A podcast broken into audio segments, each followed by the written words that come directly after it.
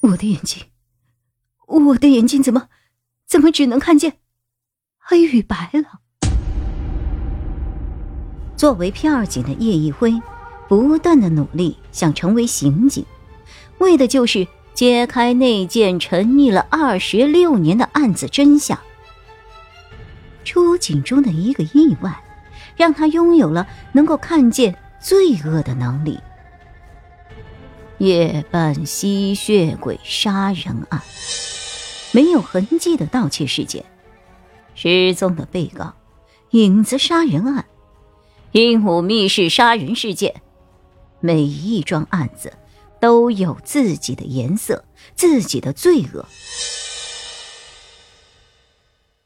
我只能看见黑白，不，我还能看见你的颜色。你的罪恶，你逃不了了。欢迎收听《彩色的罪证》，作者林若风飞，后期躺平的土狗，演播青莲。